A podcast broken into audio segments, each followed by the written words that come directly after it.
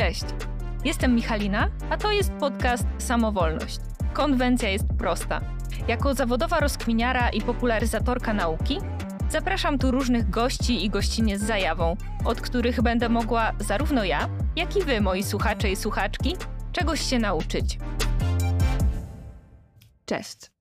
Moim dzisiejszym gościem jest Michał Niewęgłowski, e, nauczyciel medytacji z 22-letnim doświadczeniem, całkiem imponująca liczba, e, twórca największej polskiej medyta- e, przepraszam, aplikacji do medytacji, która nazywa się Intu i którą serdecznie Wam polecam. Warsztatów Restfulness, które też to Wam polecam, tak by the way. ciszy. O, właśnie. Organizator też festiwalu Kazimiernication i autor książki Polubić poniedziałki, którą o dziwo też wam polecam. Wszystko po prostu y, wam polecam. Y, cześć Michał. Cześć, super się cieszę, że się tutaj widzimy i będziemy sobie nagrywać. Super, ja też się bardzo cieszę i jestem bardzo szczęśliwa, że przyjąłeś moje zaproszenie i w końcu nam się udało tutaj spotkać i pogadać przed mikrofonem. Ja, jak już tak sobie kadzimy, e, szczerze w sumie, to ja też chciałem powiedzieć, że ja na przykład twój profil też dość szeroko polecam Super. ludziom, żeby obserwowali, bo bardzo lubię treści, które tam rzucasz. Super. Co zresztą wiesz, bo już ci niejednokrotnie mówiłem. tak, ale tak możesz mi słodzić po prostu ile chcesz i bardzo ci dziękuję za, za to. E, I jak już y, wiesz, bo tak. o tym powiedziałam, zawsze uprzedzam e, moich gości i gościnie, że zadaję na samym początku takie trzy niełatwe pytania mhm. E, i zadam je również tobie i brzmią one kim jesteś, czego byś chciał i co jest dla ciebie najważniejsze. E, tak, rzeczywiście jest, że przeczytałem e, ten konspekt tych pytań. Ja bardzo lubię być w podcastach na takim flow i, i zawsze jak chodzę na podcasty, to mnie po prostu zaskakują pytaniami. Ja mówię, no dobra, to jest twój podcast, twoje reguły gry.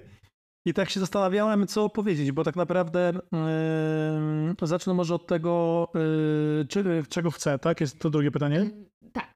Czego chcę? Więc przede wszystkim to się dużo zmienia na przestrzeni czasu. Ja mam te swoje 45 lat, więc to, czego ja chciałem 10 lat temu, czy 5 lat temu, a teraz, to tutaj jednak są jakieś tam pewne korekty, czy nawet duże zmiany. Natomiast na ten moment, czego chcę, to mówiąc zupełnie szczerze, yy, bez takiego udawania, że jest inaczej niż jest, yy, bo zresztą będziemy gadać tutaj dużo o medytacji, a medytacja jest taką sztuką niekwestionowania tego, co jest i taką sztuką po prostu bycia ze sobą tak jak to jest na ten moment, to chciałbym, y, to chciałbym kupić ziemię, wybudować tam dom i ośrodek do robienia warsztatów i do robienia swoich warsztatów, ale nie tylko swoich, gdzie spędzał czas z całą moją i rodziną, no i też przyjeżdżaliby fajni ludzie, którzy prowadziliby tam warsztaty. I, wow. i jestem na etapie po prostu zbierania na to kasy. Więc, y, więc nie jesteśmy w podcaście biznesowym, jesteśmy w podcaście medytacyjnym, ale szczerze mówiąc, Jestem teraz na etapie, znaczy nie to, że jestem na etapie jakiegoś gorączkowego wyszarpywania pieniędzy z rzeczywistości, ale rzeczywiście gdzieś tam mam taki cel, że sobie gdzieś to odkładam i szukam ziemi, sprawdzam na jakichś oto domach i innych rzeczach. I naprawdę super tego chcę. Po prostu chcę mieć też taki kawałek y, w dużej bliskości z przyrodą.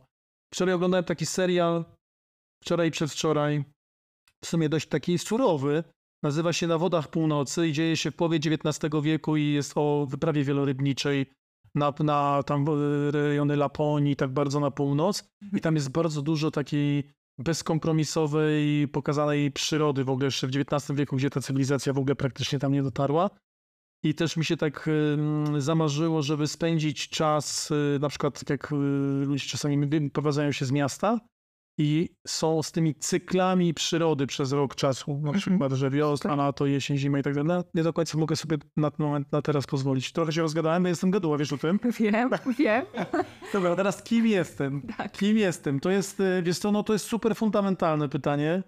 Mhm. E, a co odpowiadali inni, powiedz mi, za dwa przykłady? Kurczę, wiesz co, ciężko mi podać takie dwa przykłady, bo jedni podchodzili do tego tak bardzo praktycznie i mówili, jak się definiują, e, jeśli chodzi na przykład o ich zawód wyuczony, okay. czy tam to, co, czym, to, to, czym się zajmują. Inni mówili, bardziej definiowali się na przykład y, tym, że są rodzicami, inni bardziej tak, że po prostu są człowiekiem, tam kobietą, mężczyzną, który poszukuje jakiegoś tam swojego miejsca, więc y, Zależy od człowieka. y, Co człowiek, to inna odpowiedź. I myślę też, że to pytanie jest y, na tyle em, ciekawe, że w zależności, nawet jak za- zadam je jednemu człowiekowi, to w zależności od dnia i refleksji, jakie ma w danym dniu, to może odpowiedzieć zupełnie inaczej. Jest taki proces, y, który robię czasami na warsztatach, bardzo rzadko, bo nie, nie każda jakby dynamika grupy się rozkłada w ten sposób, żeby zrobić ten proces. I on polega na tym, że On jest wzięty z, on jest wzięty z tradycji e, Vedanty, czyli takiego, ja to nie, nie, nie będę to operował za dużo jakimiś takimi tradycyjnymi historiami, bo jestem też taki bardziej psychologiczno-naukowy, ale tym niemniej orientuję się w tych tradycyjnych podejściach medytacyjnych. I ym, czyli to jest takiego podejścia takiego, no, no nieważne, już nie będziemy teraz się zagłębiać, z Vedanty i proces polega na tym, że siadają dwie osoby naprzeciwko siebie, patrzą sobie w oczy i jedna tylko zadaje pytania, a druga tylko odpowiada i potem się oczywiście zamieniają i zadaje, ta pytająca zadaje tylko jedno pytanie, tylko jedno pytanie. Kim jesteś? I powiem ci, że to jest super ciekawy proces, bo z reguły to polega na tym, że na początku i w ogóle jest takie zalecenie, żeby jakby odpowiadać spontanicznie, nawet jeśli to będą najgłupsze rzeczy. Czyli na przykład ktoś może odpowiedzieć tramwajem, książką, taki totalny abstrakt.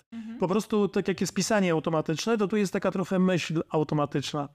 I powiem ci, że w dziewięciu przypadkach na dziesięć, w pewnym momencie, jak ten proces trwa kilka minut i ktoś w kółko słyszy pytanie, kim jesteś, to ostatnie odpowiedzi, jakie zostają, to jest spokojem, przestrzenią, miłością.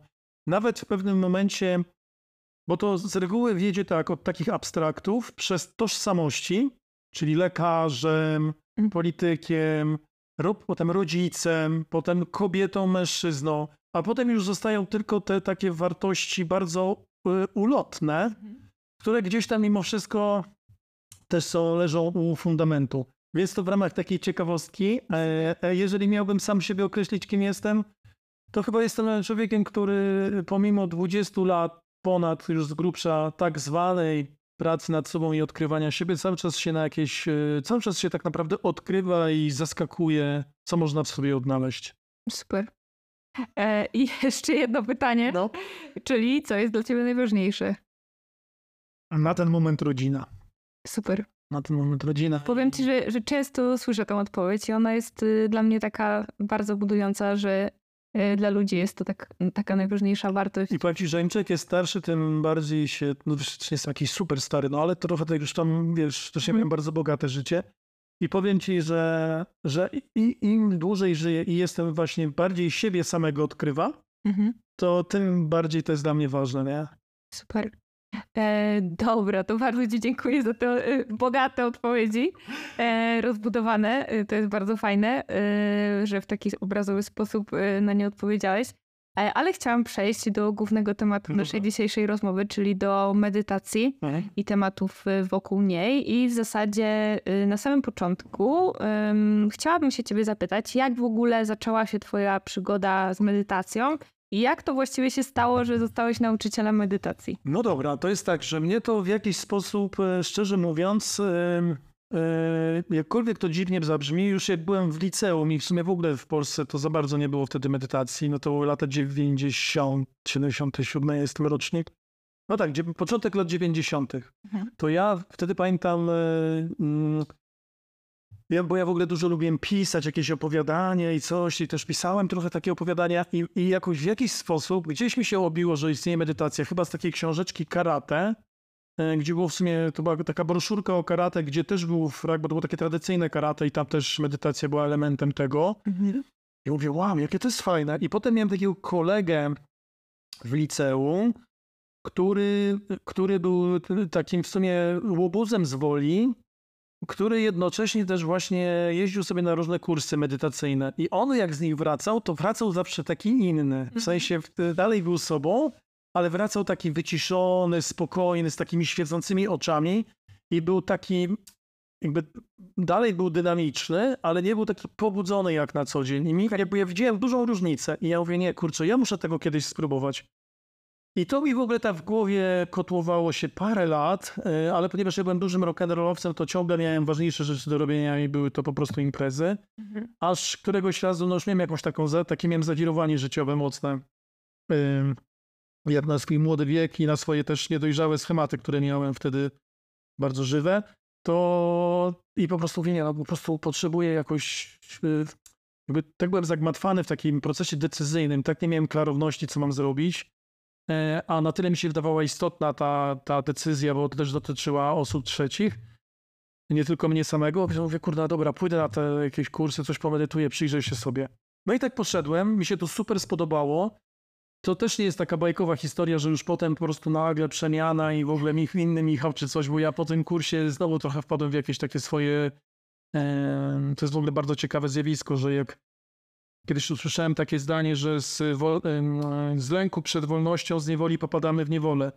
I coś w tym jest, że jak e, gdzieś tam człowieku, w, człowieku, w człowieku dominują te schematy takie nieadaptacyjne i nagle doświadczy czegoś, co jest jakby realną, zdrową perspektywą korekty tych schematów i tak naprawdę uwolnienia się od nich, to często one tak mocno wołają skubane o to, żeby przetrwać, że człowiek z powrotem wraca, czasami ze zdwojoną siłą wraca do tych, do tych niefajnych. No i u mnie właśnie było taki, takie zjawisko, mhm. ale potem jak już wróciłem do tych niefajnych, znowuż, bardzo barwnych zresztą, z których mogłem tu cisnąć wiele godzin takich opowieści różnych podcastowych, to po jakimś czasie na szczęście mając to doświadczenie, mając ten kontrast tego doświadczenia mojego stanu umysłu po tych medytacyjnych różnych przygodach, takiego bliskości ze sobą, jakiegoś wglądu w siebie, że już jakby też siłą rzeczy zaczęło mnie ciągnąć w tamtą stronę. I tak stopniowo coraz bardziej, potem się urodziła moja córka starsza. Jak się urodziła moja córka, no też nie na, początku, bo też popełniłem szereg różnych błędów, za które jest mi do dzisiaj wstyd, ale po jakimś czasie po prostu miałem coś takiego, że mówię, mój Boże, no przecież ja jestem ojcem, mam dziecko, jakby, pamiętam, jak się miała tak około roku. Ja mówię, no jak ja w ogóle, jak, jakby ja nie mogę tak funkcjonować, tak rock'n'rollowo, tak, takich wahaniach. I jakby gdzieś we mnie coś takiego przeklikało, że jakby oddaję się bardziej w te, w te rejestry i że podejmuję nad sobą jakąś pracę. No i wtedy, wtedy też dużo ćwiczeń oddechowych było. Oddech, medytacja, oddech, medytacja, jogi też sporo. I tak stopniowo, krok po kroku, krok po kroku, aż jakby na tyle zauważyłem różne przemiany w sobie, że wytworzyła mi się naturalna chęć dzielenia się tym z ludźmi. Mówię, mój Boże, to jest tak fajne, to jest tak pomocne, że jakby chcę wytworzyć w sobie taką umiejętność, takiego skilla, żeby móc prowadzić e, jakby warsztaty dla ludzi i dzielić się z nimi tym, czym, co ja sam po prostu doświadczyłem. Super. Nie za długo ja gadam? Nie, nie. Bardzo ciekawie, nawet, nawet jeśli długo, to na tyle ciekawie, że myślę, że nie będzie to przeszkadzało naszym odbiorcom i odbiorczyniom. E, a zależało mi na tym, żebyśmy dzisiaj też podjęli taką próbę, może nie tyle zdefiniowania, co takiego, e, co takiego może opisowego ujęcia no. e, naszego rozumienia takich pojęć jak właśnie medytacja, uważność, mindfulness. I bo jakby mam wrażenie, że dużo się o tym mówi, o tych trzech pojęciach, tak generalnie, ale nie zawsze dobrze rozumie się takie clue tych pojęć. I mm, chciałabym zacząć od definicji, od próby definicji uważności, ale nie takiej uważności na zasadzie siedzę na poduszce i, i próbuję gdzieś tam tą uważność w sobie wzbudzić, tylko o takiej uważności, którą możemy E, wpleść do swojego życia pełnym e, spektrum rzeczywistości i wykonując takie bardziej przyziemne czynności niż to siedzenie na poduszce. Okej, okay, no to tutaj też są takie fundamentalne kwestie. Wiesz co, rzeczywiście jakby funkcjonuje znamiennie mindfulness z medytacją. Czasami ludzie myślą, że to jest to samo, czasami wiedzą, że to nie jest do końca to samo, choć tam jest tak naprawdę mnóstwo podobieństw ale nie wiedzą do końca, gdzie one są, więc możemy tutaj próbować to jakoś ugryźć. I możemy to też, bo rozumiem, że tobie chodzi o to, żebyśmy się też skupili na tym, jakby powiedzieli o tym, w jaki sposób można tą uważność, czy ona jest, jak się nie jest, nie wiem, jak się nie medytuje, nie praktykuje mindfulnessu, czym jest uważność jako taka. Tak. No. Więc no to też ci podam konkretny przykład z mojego wczorajszego spaceru, żeby tak. daleko nie szukać. Wychodzę na spacer i teraz pojechałem sobie, ja mieszkam pod Warszawą, pojechałem kawałeczek samochodem ze 4 km, czy tam z 5 i tam jest takie, takie polany, las, ja to mówię Arizona, bo tam jest, to się ciągnie, że można tak z godzinę połazić, tam naprawdę nic nie ma poza polanami, takimi zagajnikami. Mhm. I była taka już, czeka późne lato, wczesna jesień, było pięknie, błękitne niebo i latała, latała ptaki latały też, murmuracja, te ptaki, tak wiesz, one tak tańczą, ja to uwielbiam obserwować. I teraz idąc, tak naprawdę zdałem sobie sprawę, że, że jakby odbiór tego, co tam się dzieje, jest najlepszą definicją tego, czym jest uważność albo medytacja. Dlatego, że każdy z nas ma taką sytuację, że gdzie nie wiem, jedzie na, siedzi z dzieckiem, ogląda serial, uprawia seks, tam kocha się, jest na, nie wiem, na supie, na Mazurach, cokolwiek z takich codziennych czynności. Teraz warto sobie zadać pytanie, na ile ja jestem w nich obecny? Mhm. Na ile jestem w nich obecny? Czy jak ja widzę tą murmurację tych ptaków, jak one płyną, to czy ja rzeczywiście jakby jestem w tym momencie, w sensie takim, że to jest na pierwszym planie, czy tak naprawdę głowy zaprzątają mi sprawy, to co będzie, co było, co mi ktoś powiedział, co mi nie powiedział, co będzie za tydzień, czy będzie inflacja, co z moim rozwodem, e, jak moje dziecko, ale się zakochałam, Boże, jaki on jest cudowny, ten Robert albo tamta Kasia. Rozumiesz, na ile Mhm. jestem w takim gle myśli, Mhm. A na ile jestem w tym, co się w danym momencie dzieje. Bo tak naprawdę, jak już jesteśmy przy takich fundamentalnych sprawach, to jakkolwiek to zabrzmi górnolotnie, to życie jest tylko tu i teraz. Przyszłość i przeszłość to są, to są abstrakty. To są abstrakty. Życie, tak jak dla nas, życie jest teraz tylko tu. I teraz nie chodzi o to, żeby nie myśleć o tym, nie wiem, że masz jakiś plan biznesowy, że za trzy lata twoja firma wchodzi na giełdę, albo żeby nie myśleć o tym, że twoje dziecko, nie wiem, musi przejść jakąś operację. Jakby te wszystkie sprawy też są i jakby, jakby zajmujmy się nimi, to jest też życie. To nie chodzi o to, żebyśmy uciekali od życia, byli jakimiś hipisami, którzy obserwują ptaki.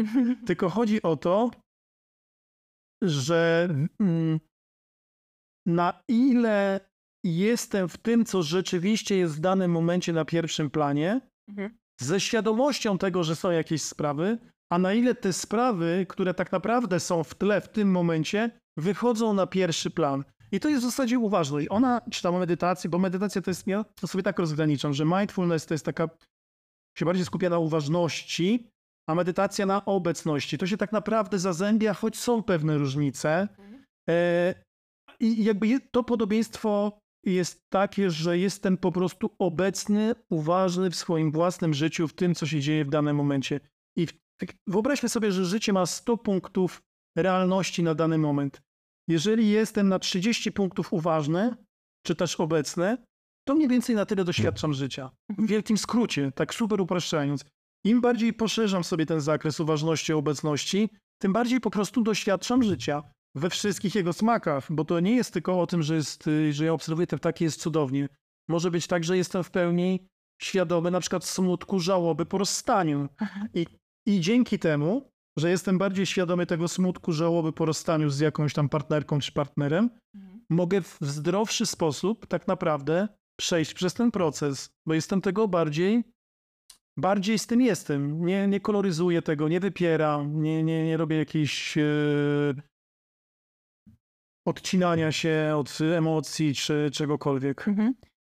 A w takim razie, czy twoim zdaniem da się być uważnym przez cały czas i czy to jest zdrowe? No bo tak sobie myślę, że bycie uważnym wymaga od nas pewnego dość dużego wysiłku, no bo jednak nasz mózg lubi działać na automatach, bo wtedy oszczędza energię. A jednak Tak. ta uważność wymaga od nas, żebyśmy my całe swoje zasoby energetyczne skupiali na tym, żeby my w pełni doświadczać tego, yy, co się dzieje wokół nas. I czy... Dobre, dobre pytanie. Nie, nie da się. Mhm. Nie da się. I to jest też taka jedna z pułapek, e, bo to jest tak jakby właśnie jedno to jest to, co mówiliśmy wcześniej, a drugie to też bądźmy w tym wszystkimi ludźmi. No po prostu nie da się być stuprocentowo uważnym i w sumie nawet po co? Czasami można być takim szałaputem trochę. To jest też okej, nie? I, e, I też jakby nie róbmy sobie z tego terroru i jakby nie, nie, nie próbujmy się zderzać z jakimś wyidealizowanym obrazem stuprocentowego, mędr- stuprocentowo uważnego mędrca, po prostu medy, medyteusza, który jest zatopiony cały czas w chwili obecnej. To jest po prostu niemożliwe. Nie wiem, chyba, że ja to nawet nie wierzę, czy Buddha jakiś tam... Ja nawet w mojej książce jest taki podrozdział Zapomnij o oświeceniu. I Okej, nawet jeżeli istnieje taki koncept, jak, czy tam no już nie koncept, tylko takie zjawisko jak oświecenie, zostawmy to Buddzie i tym wszystkim gościom, którzy naprawdę w to potrafili, bez względu na to, czy to w ogóle jest realne, czy nie. I też bądźmy w tym wszystkim ludźmi. Tutaj chodzi raczej o bilans. O bilans, że jestem bardziej uważny niż nieuważny. I to nawet nie chodzi o to, żeby spełniać jakieś kryterium i wystawić sobie za to piątkę czy szóstkę, tylko żeby po prostu nasze życie było, jakby, żeby być bardziej czerpać z życia, mówiąc wprost.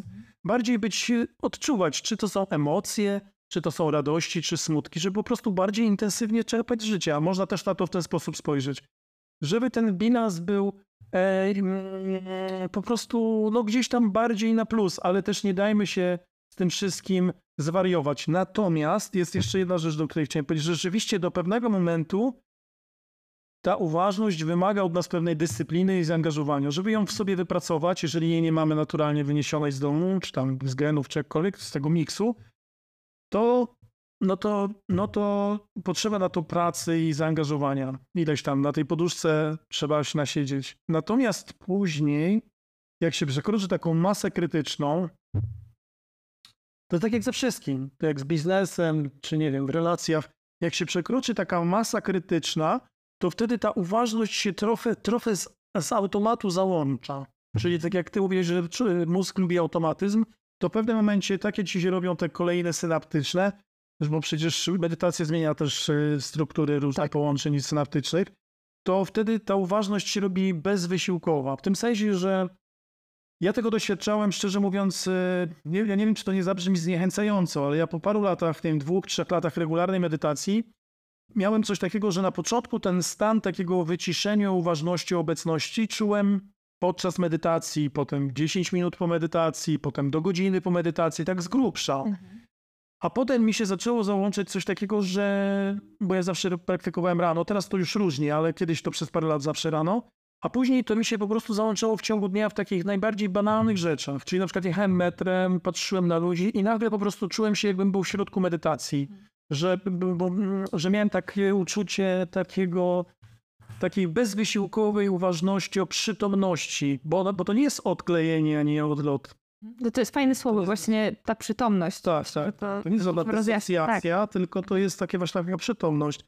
I ona była bezwysiłkowa, ona po prostu na mnie spływała trochę jak e, widziałaś Matrixa? Tak. Jak Keanu Reeves sobie jiu-jitsu pobierał i tam po prostu sobie wrzucał programy. No to jest coś takiego, takie zjawisko w medytacji, że jak medytujesz regularnie, to w pewnym momencie ta uważność się załącza w takich, w takich momentach, no nie wiem, no, przyziemnych. No, tak, przyziemnych. Obierasz ziemniaki, Myjesz z dzieckiem, kochasz się z kimś i nagle po prostu tak jesteś tak 100% w tym. No to jest, i to jest super. I to się wtedy też niejako dzieje w pewnym sensie automatem po właśnie przekroczeniu takiej masy krytycznej. Mhm. E, a chciałabym się jeszcze ciebie dopytać, bo trochę już zahaczyłeś o ten temat, ale chciałam cię trochę pociągnąć za język. Czyli czy postawiłbyś znak równości między mindfulness a medytacją uważności? Czy to jest to samo? Yy, tak, tylko że jakby uważność w medytacji jest jedną z technik. Mhm. Ja, ja w ogóle bardzo ostrożnie się wypowiadam na ten temat. Mnie jeszcze nie Marta Niedźwiecka też o to pytała, dlatego że nie, nie chciałbym, żeby y, fani mindfulnessu powiedzieli nie, co ten koleś tutaj pierdoli. Ale mogę przeklinać Tak, tak, śmiało. Po prostu chodzi o to, że rzeczywiście mindfulness, który jest super techniką, żeby to było jasne, a Kabat-Zinn jest jakby też niekwestionowanym autorytetem. Naprawdę, to jest naprawdę kozak. Tak, ja, ja uwielbiam jego książki wszystkie. On, to jest naprawdę kozak. To jakby to jest w ogóle totalnie niekwestionowane. Natomiast on jakby też on jakby celowo też wyekstrahował pewne rzeczy z całego zjawiska, czym jest medytacja i on to jakby podał to współczesnemu człowiekowi. Tak, trochę na takie też po pierwsze potrzeby kliniczne, no tak, to on tak, przede wszystkim tak. miało służyć jego, tak, jego tak. pacjentom, a po drugie właśnie do takiego świata zachodniego, żeby to pasowało, tak, nie? Tak, tak, tak, tak. I on to zrobił naprawdę totalnie najlepiej na świecie. Mhm. Natomiast ty zobacz, że mindfulness dopiero od jakiegoś czasu e, ma też jakby rozwinął dodatkowe są moduły, kursy i podejścia, ten e, jakby element współczucia, czy w ogóle współczucia jako takiego. Mindfulness od jakiegoś czasu dopiero staje się trochę taki bardziej soczysty.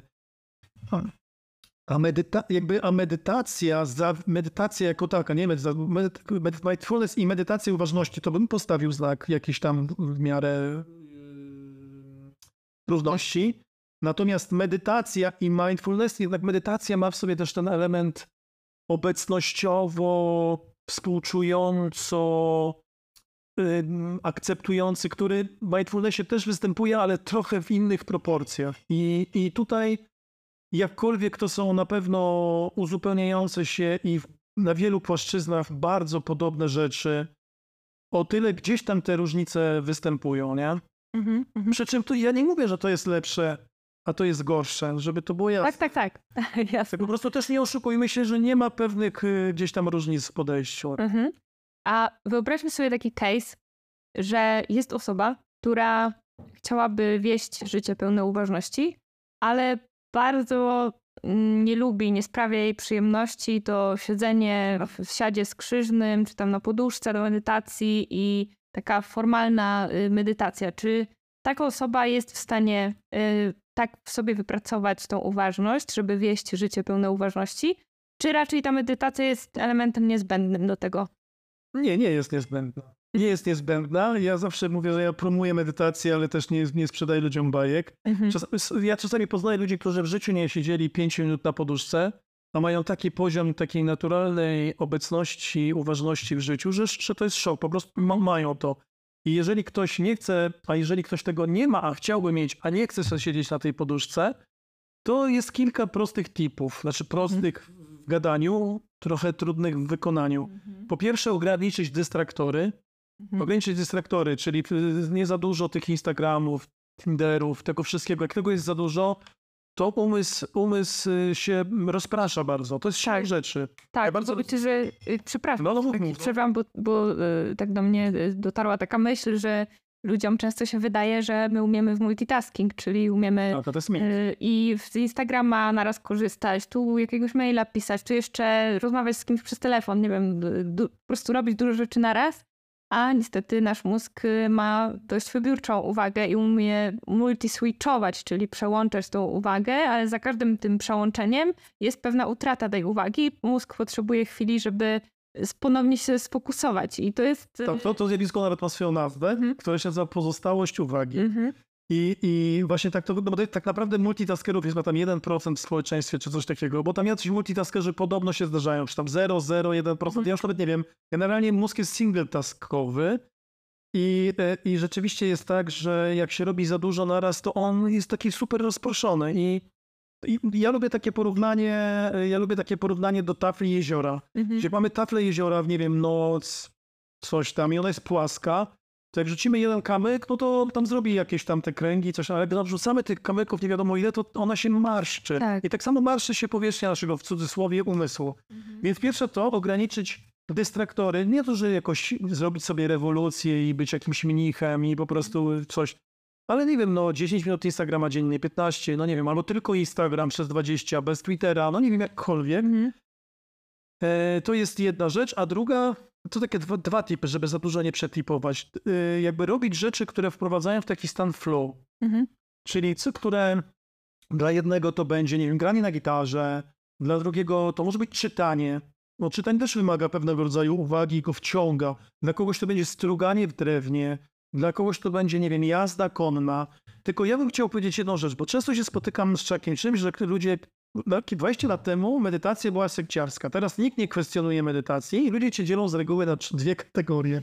Dla tych, którzy albo medytują, medytowali kiedyś i chcieliby wrócić, albo tych, co chcą zacząć medytować, albo ludzie dzielą się na tych, co mówią, że nie będą medytować, bo to jest nie dla nich, ale ich medytacją jest i tutaj pada szereg przykładów, nie? Góry, e, struganie drewnie, malowanie, i ja się z tym oczywiście jak najbardziej zgadzam i rzeczywiście można robić tylko to i wieść życie takie uważne i, i nie trzeba siedzieć na, na poduszce w medytacji. Natomiast jeżeli chce się doświadczyć tego aspektu w medytacji, który też daje taki wgląd w siebie, e, pozwala też kumulować, jak to nazywam, kumulować taki kapitał spokoju i też e, jakby trenować taką świadomą akceptację i zgodę na to, co jest, czy nawet ocierać się o takie jakieś, nie bójmy się tego słowa, duchowe klimaty, przy czym mówię, że jak nie znasz, to wiesz, że ja nie mam tej duchowej, nie, nie mówię o duchowości kadzidła i Mhm. fioletowe światła, tylko bardziej jakieś poczucie sensu, jakiejś zgody na siebie, jakiegoś połączenia, jakaś szczypta transcendencji,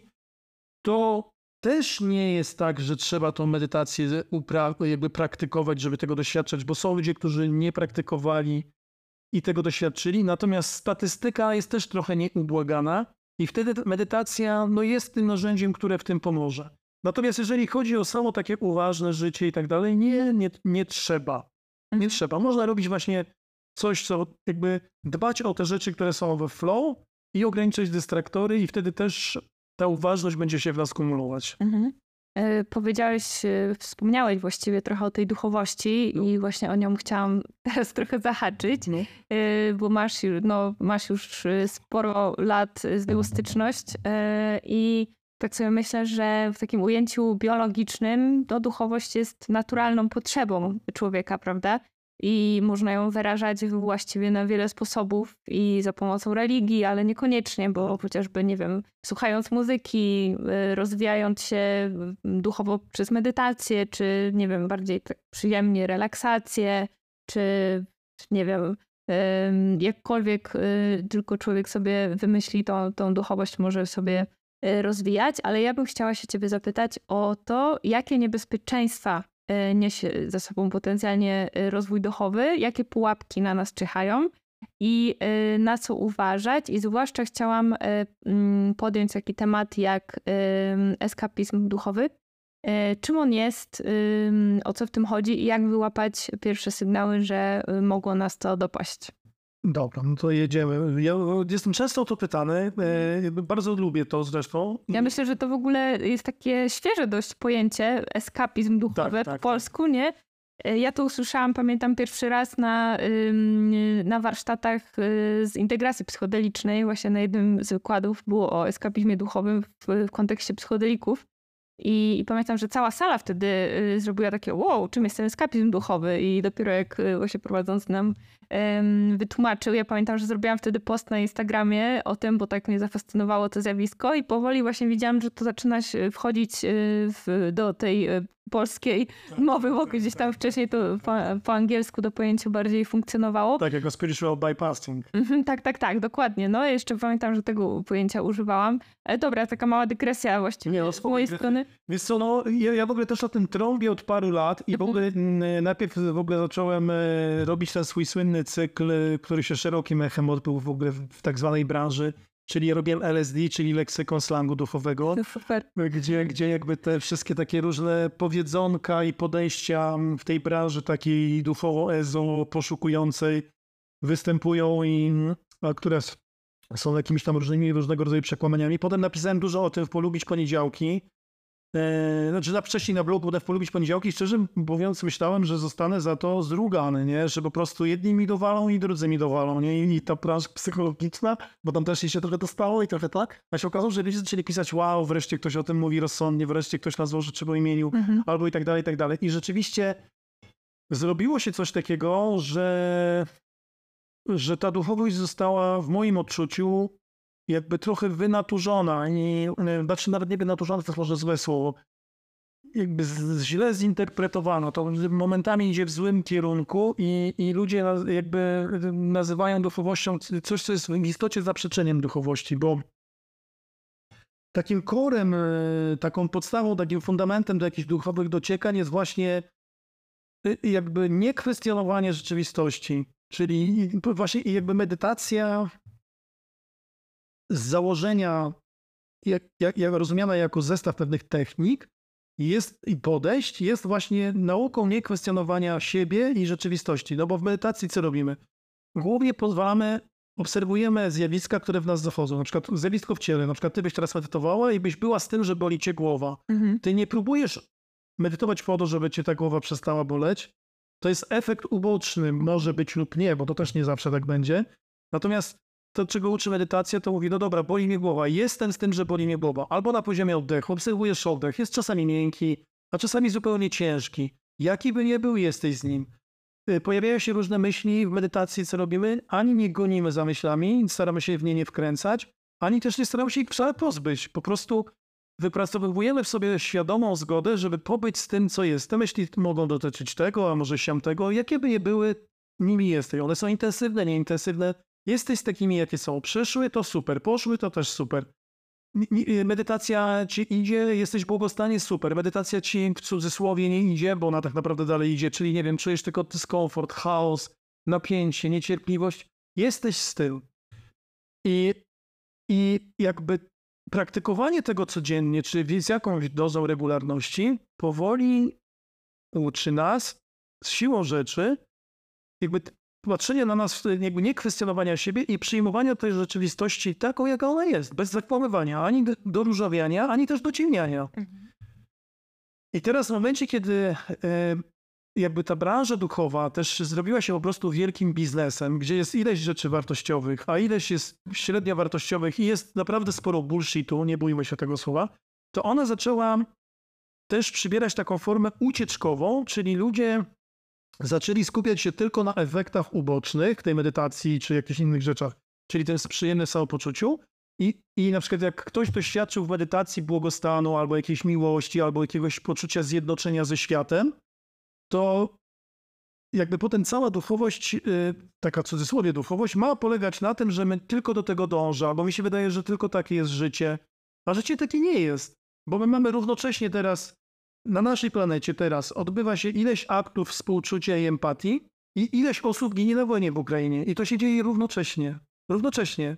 I w nas samych równocześnie jest wielka empatia, tak? Bo jesteśmy osoby, najprawdopodobniej mamy tak skasowany układ nerwowy, że jesteśmy istotami, może delfiny i słonie mają podobnie, ale że no jakby my jako gatunek ludzki jesteśmy zdolni nawet nie tyle do empatii, a co do takiego no, duchowego wręcz współczucia, które też jest w jakąś też psychoterapii to występuje i tak dalej. I jednocześnie ci sami ludzie, którzy są zdolni, my sami, którzy jesteśmy zdolni do tego współczucia, jesteśmy też, mamy w sobie zaszytą przemoc. No tak czy nie? Jakby nas napadli teraz tu Rosjanie, to byśmy się z nimi strzelali. Więc jakby to występuje równocześnie, a duchowość źle pojmowana stała się takim eskapizmem i udawanie, że życie jest tylko tą miłością i tylko tą empatią i tylko współ, współczuciem, że to jest ten kor i że to jest taka najprawdziwsza prawda, a reszta to jest iluzja, albo że duchowość ma polegać na tym, że mamy transformować negatywne emocje w pozytywne emocje. To jest mój, ja to uwielbiam, nie? Że zamiast po prostu Wiesz, co to jest za, po, jakby za podział? No dobra, powiedzmy, że potrzebujemy sobie coś uporządkować w głowie i nazwijmy smutek, że jest negatywny, chociaż smutek no nie jest negatywny. No nie jest. A no ale już okej, okay, dobra, niech ktoś ma, że już potrzebował sobie uporządkować, ale po kiego wała on chce to transformować. Y, to, żeby on... Zacznie jest medytacji na YouTubie. Przetransformuj smutek w entuzjazm.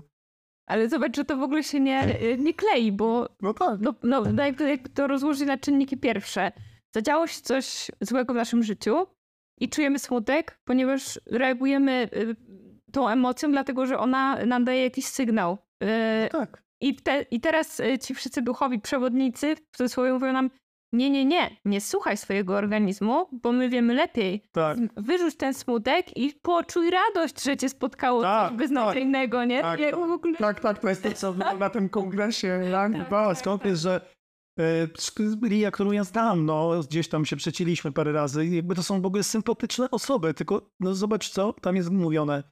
Ja nie widzę y, korka, tylko obfitość aut. Kurwa, po, po, co to jest w ogóle za... Słuchaj, właśnie duchowość polega na tym, że stoisz w korku mhm. godzinę, śpieszysz się na, nie wiem, na randkę, jesteś spóźniona, czy tam spóźniony ktoś jest i stoisz w korku. Po co to nazywać obfitością aut? Przecież korek to korek. I jeżeli jesteś, i nawet jak medytujesz 20 lat i jedziesz na tą randkę i stoisz w tym korku i czujesz niecierpliwienie i w sumie wkurwienie, to po co udawać, że jest inaczej? Właśnie na tym polega medytacja, że ty mówisz, o kurczę, że ty na przykład nie mówisz sobie, nie, no nie wypada mi, 20 lat medytuję, to ja nie mogę czuć zniecierpliwienia w obfitości aut. I to jest takie... To jest jakiś absurd. Właśnie medytacja pozwala ci powiedzieć, o rany, ale jestem zniecierpliwiony, tylko jednocześnie to, to, to, jednocześnie ta medytacja, czy to doświadczenie, pozwolić się tym tak najzwyczajniej w świecie, tym aż tak nie przejmować. Po prostu wiesz, że to jest chwilowe zjawisko. Tak, bo właśnie też chciałam ym, powiedzieć, że często ludziom ta, często ludzie mylnie y, interpretują tą akceptację. akceptacja polega na widzeniu rzeczy takimi, jakie są, a nie y, udawaniu, że są inne, prawda? Że, że jakimś takim transformowaniem ich nieprzyjemnych rzeczy w przyjemne. Tak, tak. Co, co, więcej, bo zobacz, jak masz tą akceptację i widzisz rzeczy bliżej takimi, jakimi są, już nawet nie mówię, że stuprocentowo widzimy, no ale jak widzimy w 80% takimi, jakimi są, to wtedy mamy szansę podjąć bardziej adekwatną odpowiedź. A jeżeli ja coś zaczynam zakłamywać i widzę, i widzę tą rzeczywistość w ogóle zniekształconą, to, to, to daję moją odpowiedź do tych zniekształceń, czyli jakby nie, nie, nie, nieadekwatnie odpowiadam do rzeczywistości. To jest absurd. I, I niestety ten duchowy eskapizm jest, y, on przybiera różne formy, ale generalnie w wielkim skrócie jednym zdaniem, bo ja to jestem jednak gaduła, to jest traktowanie duchowości jako ucieczki od życia zamiast udrożnienia do życia. Tak Mhm. naprawdę y, dobrze pojmowana duchowość pomaga nam lepiej żyć normalne życie. Jak ja jestem duchowy, to nie znaczy, że ja nie oglądam Netflixa, albo że nie wiem, nie chodzę na randki, albo że nie, niecierpliwie się w korkach. Tylko, że właśnie ta duchowość pozwala mi jakby gdzieś tam znaleźć w tym jakby kap, choćby kapkę więcej sensu. Na przykład, to jest jeden z aspektów duchowości. Y, A nie, że ja będę teraz uciekał na siłę od tego, co czuję i że duchowość to jest to, że ja wcale nie jestem zniecierpliwiony w korku, tylko teraz życie mi robi proces. E, tak, Bóg w ogóle zesłał mi teraz ten korek. On po prostu postawił mnie w sytuacji korka, żeby, żebym ja miał szansę zaobserwować swoje zniecierpliwienie. To jest takie, to jest takie wymęczone szukanie pozytywu, nie? To Tak. nie jest duchowość. Duchowość jest czasami, jak widzisz kupę, to duchowość właśnie mówi, widzę kupę, ona śmierdzi, a nie, oj, e, tutaj widzę, nie wiem, co, co, Obfitość defekacji. tak, no, widzę tutaj, e, widzę tutaj szansę do, do, do zrobienia, przyjrzenia się, Tego co, kroku w przód, tak, żeby przekroczyć tę, tę kupę. Nie no, ale teraz tak sobie myślę, że jak ktoś jeśli mnie spyta jeszcze raz, czy jest duchowy eskapizm, to po prostu powiem mu, że duchowy eskapizm jest wtedy, kiedy stoisz w korku i nie widzisz korka, tylko obfitość aut. To jest po prostu najlepsza definicja, jaką znam. no, coś tu jest. I trzeba na to uważać i ona jest niestety promowana przez y, po prostu z duchowością jest tak jak z sprzedawcami garnków. Mhm. Jeżeli ktoś sprzedaje ci po prostu normalny garnek, który nawet jest spoko, ale u- u- sprzedaje ci ten garnek, że to jest chyba najlepszy, że w NASA nawet nie mają takich garnków i on jest warty 7 koła, to po prostu wychodź z tego spotkania. Jeżeli idziesz na spotkanie z nauczycielem medytacji, czy gościem, który maluje siebie jako jakiegoś tam fachowca od życia, duchowości, nieduchowości i po prostu słyszysz za dużo obietnic, to wychodź. Bo to po prostu tak nie jest. Ja zobacz, ja promuję medytację, mam apkę, piszę, teraz piszę książkę tylko o medytacji. Zresztą sama wiesz. I, e, I jakby jednocześnie ja naprawdę ludziom mówię, ej, to nie jest lek na całe zło. Ja to mówię prawie w każdym podcaście. I mówię niektórym ludziom, żeby przestali medytować, na przykład, bo niektórych to tylko męczy, bo na przykład nie, nie chcą tego medytacji, a się uparli, żeby medytować. I w sumie w bilansie ich to męczy. Ja mówię, to nie medytuj. Po kiego to wała robisz? To nie jest tak, że to trzeba tak robić. I też są pewne przeciwwskazania do medytacji. Jakby bądźmy w tym wszystkim uczciwi, a nie, że idziesz do jakiegoś gościa i on ci obiecuje, Bóg wie, jakie nie wiadomo rzeczy, co tam się nie wydarzy cudownego. Czasami oczywiście mogą się, nie zamykajmy się. Czasami rzeczywiście na różnego rodzaju warsztatach naprawdę można doświadczyć jakiejś... Ja, pamiętam, jak to mówił y, świętej pamięci genialny psychoterapeuta Andrzej Wiśniewski, y, doświadczenie otwierające y, i jakby też nie zamykajmy się na to, ale też miejmy włączoną taką lampkę, że idziemy na spotkanie i ktoś nam obiecuje, że jak będziemy jego metodą pracowali dwa miesiące albo coś, albo będziemy brali ten psychodelik, albo będziemy medytowali jakąś, z jakąś mantrą, to po prostu, no, wiesz, miodem i jak to się, mlekiem i miodem wszystko popłynie. Ja uwielbiam- No, Nie, nie popłynie, no. Ja uwielbiam teraz, y, wrażenie, że się y, taka nowa działka duchowości gdzieś tam kreuje, y, czyli duchowość taka związana z obfitością materialną. I to polega na tym, że różne ekspertki i eksperci od tej y, duchowości materialnej mówią ci, że wystarczy tylko afirmować, wystarczy dać sobie takie duchowe pozwolenie na to, żeby przyjmować pieniądze, a te pieniądze po prostu same do nas przyjdą, że musimy się przestać bać wydawać pieniądze, y, pozbyć się takiego myślenia, że my nie mamy tych pieniędzy, tylko musimy się zachowywać tak, jakbyśmy mieli portfel wypchany dolarami i po prostu wydawać na prawo i lewo, to wtedy energia z wszechświata do nas y, spłynie i, i wystarczy kupić tam jakiś kurs dwumiesięczny i po tych dwóch miesiącach zarobisz tam dziesięciokrotność Tak. swoje wypłaty. Nie musisz pracować, Tak. pieniądze spadną ci z nieba, po prostu wystarczy... Nie, to jest fenomen dla mnie. Najlepsze jest to, że ludzie się ciągle na to nabierają. Ja Tak. poszedłem z ciekawości na taki kurs, bo dostałem zaproszenie od znajomego i to wielkie, gigantyczne przedsięwzięcie na 2000 osób. Już nie będę wymieniał nazwy, to było parę lat temu, w ogóle gość jakieś książki popisał przyciąganie pieniędzy, coś tam. Ja w ogóle nie chciałem tam iść, ale mój kolega kupił, jakiś znajomy, nie mógł jeść mówi masz. Ja mówię, dobra, pójdę, nie? Zobaczę, co oni tam gadają. Żebyś miał później cały w podcaście opowiadać. Tak, tak, tak, dokładnie. I słuchaj, poszedłem tam i spotkałem tam mojego znajomego, który jest y, no, y, takim dobrym biznesmenem, no nie żabkulczykiem, ale naprawdę daje radę gość, sprzedaje ma tam produkty, sprzedaje po całym świecie i, i, i tego, i był ze swoimi wspólnikami. I oni postali 15 minut, posłuchali, co ten koleś gada, do tych 2000 ludzi, którzy popłacili mu, to było, słuchaj, z 6 lat temu, popłacili mu po 1500 zł za dwudniowe szkolenie, czy tam po 1800 i tak dalej. I oni tak słuchają tego, słuchają, ja też tak słucham z nimi i oni tak mówią, nie, no to jest spotkanie dla gołodupców. To jest spotkanie dla ludzi, którzy nie mają pojęcia o kasie, tak naprawdę, nie mają tego skillu, ale to jest, ta- mm, ale chcą uwierzyć, że im się uda zostać milionerami i oni zapłacili 1500 ziko. Ja to nazywam, tu piszę o tym w poni- polubisz poniedziałki, ja to nazywam, że ludziom się sprzedaje ich własne marzenia, nie? Czyli masz jakiś pakiet marzeń, które są w sumie trochę dziecięce i spoko, miejmy te marzenia, tylko ktoś to naprawdę wykorzystuje i tylko to się odbywa w ten sposób, że tam jest na tych spotkaniach, mogę dygresję, Mhm. tam się odbywa coś takiego na tych spotkaniach, to jest zajebiste. Tam jest tak zwane świadectwo, ja to nazywam świadectwem wiary, tak jak w kościele, że stoi 2000 osób, Mhm. Każdy zapłacił 1500 ziko, żeby zostać milionerem, nie? I tak naprawdę ci ludzie nie mają za bardzo, ani są jakoś, większość z nich szczególnie pracowita, ani też nie ma jakiegoś pomysłu na biznes. No tak naprawdę i tak 99,9% z nich tylko przez parę miesięcy, przez miesiąc będzie naćpana takim efektem, takim podnieceniem potencjalnymi możliwościami, a potem rozwijają się rzeczywistość, tak jak byli gołodupcami, tak zostaną. Przy czym to, to nie jest, ja nie, ja nie mówię, że to jest coś złego e, mieć lub nie mieć pieniądze, że to jest lepiej, gorzej. Ja tylko mówię o pewnym skillu. To jakby nie świadczy o człowieku. E, natomiast rzeczywiście jest tak, że jakiś mikro 1% ludzi stamtąd w jakiś sposób się zainspiruje częścią tych treści, które część z nich jest jakoś tam wartościowa. Bo tam jest kilka rzeczy, które są spoko, choć one są dość oczywiste dla kogoś, kto po prostu ma ten skill zarabiania kasy. I taka osoba rzeczywiście na takiej fali tego kursu e, coś tam zacznie, tego jej się uda, ale jej by się udało tak czy owak. Mhm. O to chodzi, że odpaliłaby ją rozmowa z gościem w tramwaju, który coś powiedział, że o, miałem kiedyś taki biznes, trochę mi nie wyszło, ale robiłem to, popełniłem taki wodek, ktoś powie, kurczę, rzeczywiście, nie potrzebujesz do tego tego kursu na swój sposób. I potem taka osoba na następnym szkoleniu, za rok czy za dwa, występuje i mówi, jak to po tamtym szkoleniu jej się zmieniło życie. To jest to świadectwo wiary. Rozumiesz?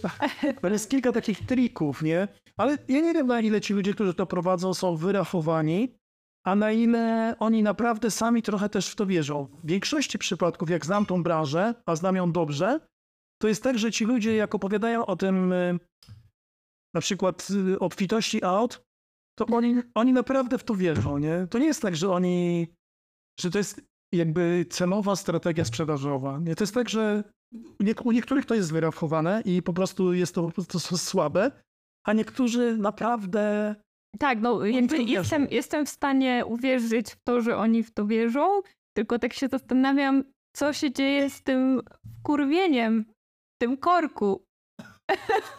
Gdzie No to- ono się podziewa? kiedyś wyjdzie to, wiesz, i chcesz iść na psychosomatykę, to pewnie tym możesz powiedzieć za jakieś, bo tego się nie da oszukać.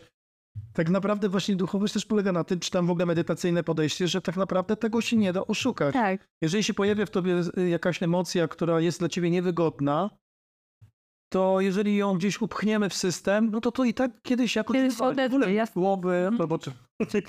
tak. Dobra. Em, I chciałam się ciebie jeszcze zapytać, No. em, co byś poradził osobie, która chciałaby zacząć medytować, ale nie wie od czego zacząć? Jakie narzędzia mogą jej w tym pomóc? E, No to ja e, nauczyłem się też już, mówiąc wprost, promować własną apkę. Bardzo dobrze, bo jest to promować.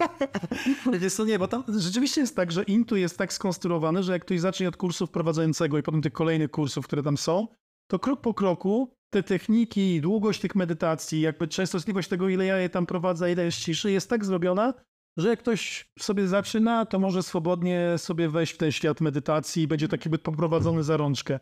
A jak ktoś nie chce korzystać z apki, to najprostszą techniką medytacyjną, która w, najprostsza wcale nie oznacza, że najmniej skuteczna, e, jest medytacja Prosty kręgosłup, ciało odprężone z prostym kręgosłupem, oczy zamknięte i obserwujemy oddech, rytm oddechu. Zamykasz oczy, pojawiają się różne myśli, niech sobie będą. Przyszły, dobra, poszły, dobra. W ciele się coś pojawia, jakieś zdrętwienie nóg, jakieś zniecierpliwienie, ściska w brzuchu, niech będzie. Pojawia się błogostan w ciele, niech będzie. Jak y, tylko myśli odjadą gdzieś, powracam do obserwacji oddechu. I ta prosta, by wydawało się, medytacja jest naprawdę super wprowadzeniem do świata medytacji. Super. E, Bardzo się z Tobą zgadzam i skoro sobie pozwoliłeś na autopromocję, to ja też sobie pozwolę na autopromocję. E, Mianowicie e, niedawno powstał e-book e, 10 kroków do medytacji, który stworzyłam z pomocą właśnie Michała, który wspomógł mnie swoim e, 22-letnim doświadczeniem. I e-book możecie sobie pobrać za darmo z mojej strony internetowej www.samowolność.pl, ale linki znajdziecie też w opisie odcinka i w moim bio na Instagramie. Em, I w tym e-booku znajdziecie... O, to już pokazał ten e-book? Y, wiesz co, y, y, dzisiaj jak rozmawiamy to nie, ale jak opublikuję odcinek, to już wtedy będzie. Więc w momencie, kiedy słuchacze słuchają odcinka, to e-book już jest na stronie. Okej. Em, I co? I chciałam powiedzieć, że tak y, bardzo króciutko, co znajdziecie w e-booku. Znajdziecie tam sporo y, praktycznych wskazówek y, dotyczących medytacji, zwłaszcza dla osób y, początkujących. Znajdziecie tam kilka fragmentów nowo powstającej dopiero książki y, Michała. E, I znajdziecie tam parę inspirujących cytatów i też y, sporo treści takich y, dość nerdziarskich, y, ze sporą bibliografią o tym, co mówią aktualne badania na temat y, medytacji i tego, jak ona y, na nas oddziałuje, zwłaszcza na nasz mózg. Ja miałem przyjemność czytać tego e-booka i pr- przyznaję, że rzeczywiście jest to naprawdę bardzo fajna kompilacja w pigułce wiedzy dotyczącej medytacji. Także z super przyjemnością tam dorzuciłem swoje 5 groszy. I jeszcze chciałabym Cię zapytać na koniec o trzy polecajki, bo to też jest taka tradycja mojego podcastu, czyli jedna książka, jeden film lub serial i jedna piosenka lub album. O mój Boże, ale w ogóle czy dotyczących medytacji? Ym, nie mam żadnych tutaj preferencji. Y, Część gości. Dobra, to książka polecam taką książkę. Książka, e, muzyka i film lub serial. Tak. No to tak, książka mi przychodzi taka, nawet dzisiaj rano o niej myślałem, że chyba do niej wrócę. Jest taka napisana przez, w sumie w latach 90. przez amerykańskiego super doświadczonego psychoterapeutę. Książka, która nazywa się Droga rzadziej przemierzana. Bardzo, bardzo ją polecam. On po prostu tam jakby skondensował 30 lat swojego, czy tam ileś doświadczenia w prowadzeniu psychoterapii. Jest po prostu świetna. Nie wiem, czy może jakieś części tam się troszkę to zde- zdezaktualizowało, ale nie sądzę. Właśnie sam zamierzam do niej wrócić po raz kolejny. E, jeśli chodzi o serial, to jak mnie zapytałaś, to pierwsze, co mi wskoczyło, to polecam, to jest prawda 5 sezonów, ale polecam taki serial, który się nazywa DFR. E, I to jest serial e, też stworzony przez ludzi, którzy, którzy tworzyli serial Terapia i, i konsultantką w tym serialu była, ja Boże, jak ona się nazywa, taka słynna psychoterapeutka francuskiego pochodzenia, która się specjalizuje w, w, w relacjach, w zdradach, w romansach. Rzecz ona się nazywa? Mm, Nie wiem, ale ona jest no super. Ona ma takie mega wystąpienie na TEDzie też, które jest naprawdę świetne i ona jest no To, to jak się Michałowi przypomni, to wam wrzucę w opis po prostu. Nie, To generalnie sam serial IFR bardzo, bardzo, bardzo, bardzo polecam. Jest po prostu mądry, życiowy i jest, y, i jest w ogóle tak nakręcony, że y, bo to jest o romansie żonatego faceta, który ma żonę w sumie zakochaną w nim jakąś tam relację wieloletnią zbudowaną i trójkę dzieci y, z laską, która też ma faceta i jest pół odcinka pokazana ta sama historia z jej perspektywy i pół odcinka z jego perspektywy i to jest naprawdę otwiera głowę, jak się to ogląda. To się potem rozbudowuje, że te perspektywy są różni, inni bohaterowie. Genialny jest ten serial, a ostatni odcinek oglądałem go dwa razy i za pierwszym razem płakałem ostatnie 10 minut, a za drugim razem jak widziałem już co się wydarzy, to płakałem od pierwszej sceny całe, całą godzinę. To jest po prostu tak poruszające, ale w taki mądry sposób Mhm. i takie no takie, takie, no takie, takie dające takie, e, takie, taką zgodę na życie. No wspaniały jest to serial, wspaniały, ja go polecam. Czy niektórzy trochę narzekają na trzeci odcinek, że trzeci sezon że jest taki trochę mroczny, że jest taki już za bardzo mm, psychologicz, psychologiczny, ale polecam naprawdę obejrzeć wszystkie pięć sezonów. A muzyka ostatnio, super mi wchodzi ostatni album Natalii Przybysz. Super, ja jeszcze nie miałam okazji posłuchać, ale na pewno Na przykład jest miłość, albo chciałabym mieć serce spokojne, chcę mieć serce spokojne.